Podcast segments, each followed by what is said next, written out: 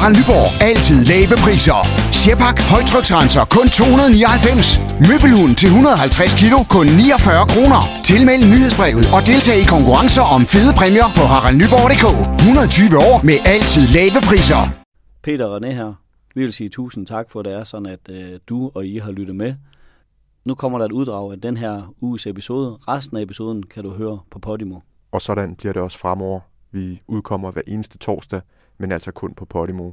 Og hvis du følger linket i episodebeskrivelsen, så kan du prøve Podimo gratis i 30 dage. Vi håber, at vi lyttes ved på Podimo. Onsdag aften i sidste uge i Hells Angels klubhuset på Siliangade på Amager.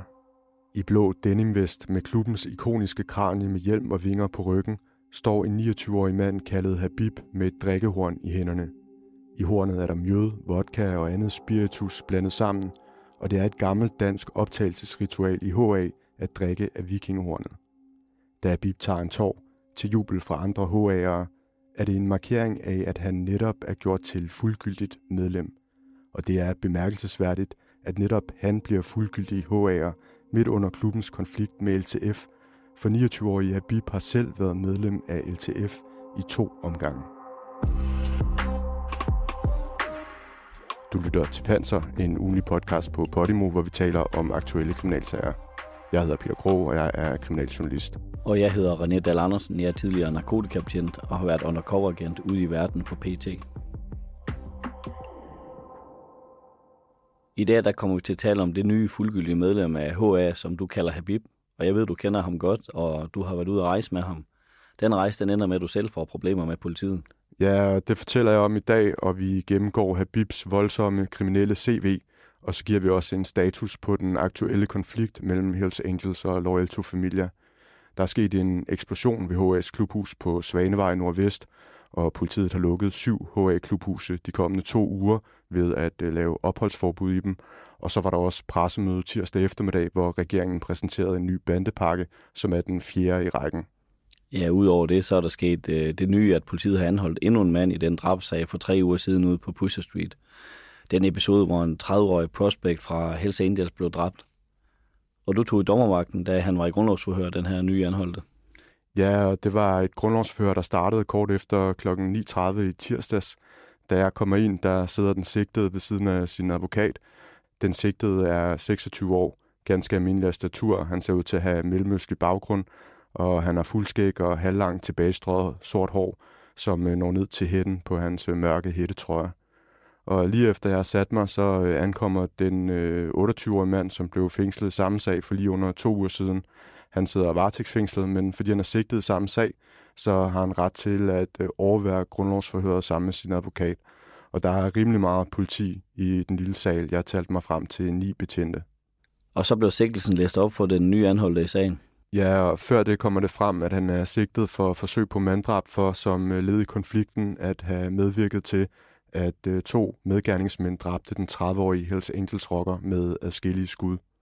Så når han er sigtet for at have medvirket til, at to medgerningsmænd dræbte rockeren, så mener politiet altså ikke, at han har skudt derude. Præcis, og samtidig er den her 26-årige mand sigtet for besiddelse af tre skydevåben. Men hvad det er for våben, ved vi ikke. Ja, når vi ikke ved, hvad våben det er, så ved jeg heller ikke, om det er dem, der er brugt til drabe og drabsforsøgene. For vi skal jo heller ikke glemme, at det ikke kun var rockeren, der blev dræbt. Der blev fire andre uskyldige ramt af skud ved den her episode ude på Puster Street. Var du i stand til at følge hele grundlovsforhør? Nej, altså jeg når at høre, at han nægter sig skyldig, og så bliver dørene lukket. Og senere hører jeg så, at han er blevet varetægtsfængslet frem til 21. september. Og det her grundlovsforhør i tirsdags, det er sket tre døgn efter den eksplosion ved HS Klubhus ude på Svanebej i København, altså i Nordvestkvarteret.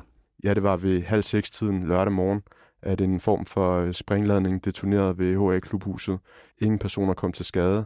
Nogle øh, ruder blev knust, og øh, HA's ikoniske skilt på facaden blev ødelagt. Nu ved vi jo ikke, om det var LTF, der stod bag det her sprængning ude på Svanevej, men det er nærliggende at tro. Nogen har spekuleret i, om det er LTF's hævn for et skyderi i Ishøj, som vi talte om i sidste uge. LTF har ikke en øh, Ishøj-afdeling, men der er et medlem af LTF, som har sit eget hold derude, så vidt øh, jeg ved. Og øh, det var, så vidt jeg ved, dem, der blev skudt efter. Ingen blev ramt ved det skyderi, og der blev skudt på lang afstand, og som jeg hørte, kan skyderiet i Ishøj sagtens være en del af en lokal konflikt, som ikke har noget med HA at gøre.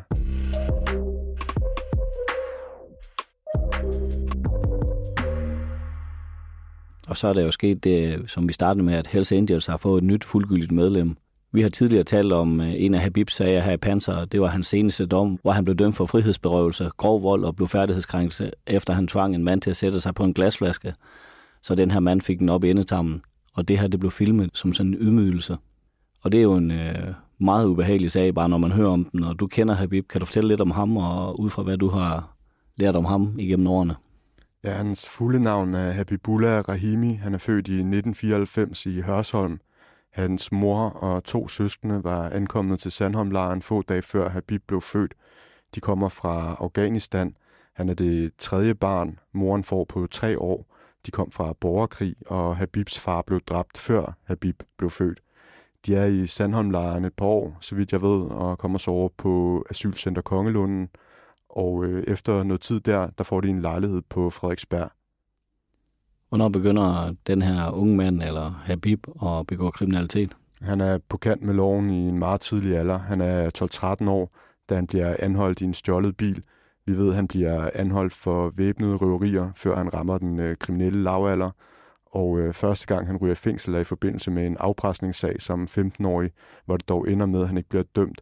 Men kort efter bliver han så anholdt for et bankrøveri mod en danske bankfilial på Frederiksberg, og så ryger han tilbage til Vestre i, i første omgang, og han afsoner derefter i Ringe Statsfængsel. Da han så fylder 18, der er han med til noget, der er langt mere alvorligt.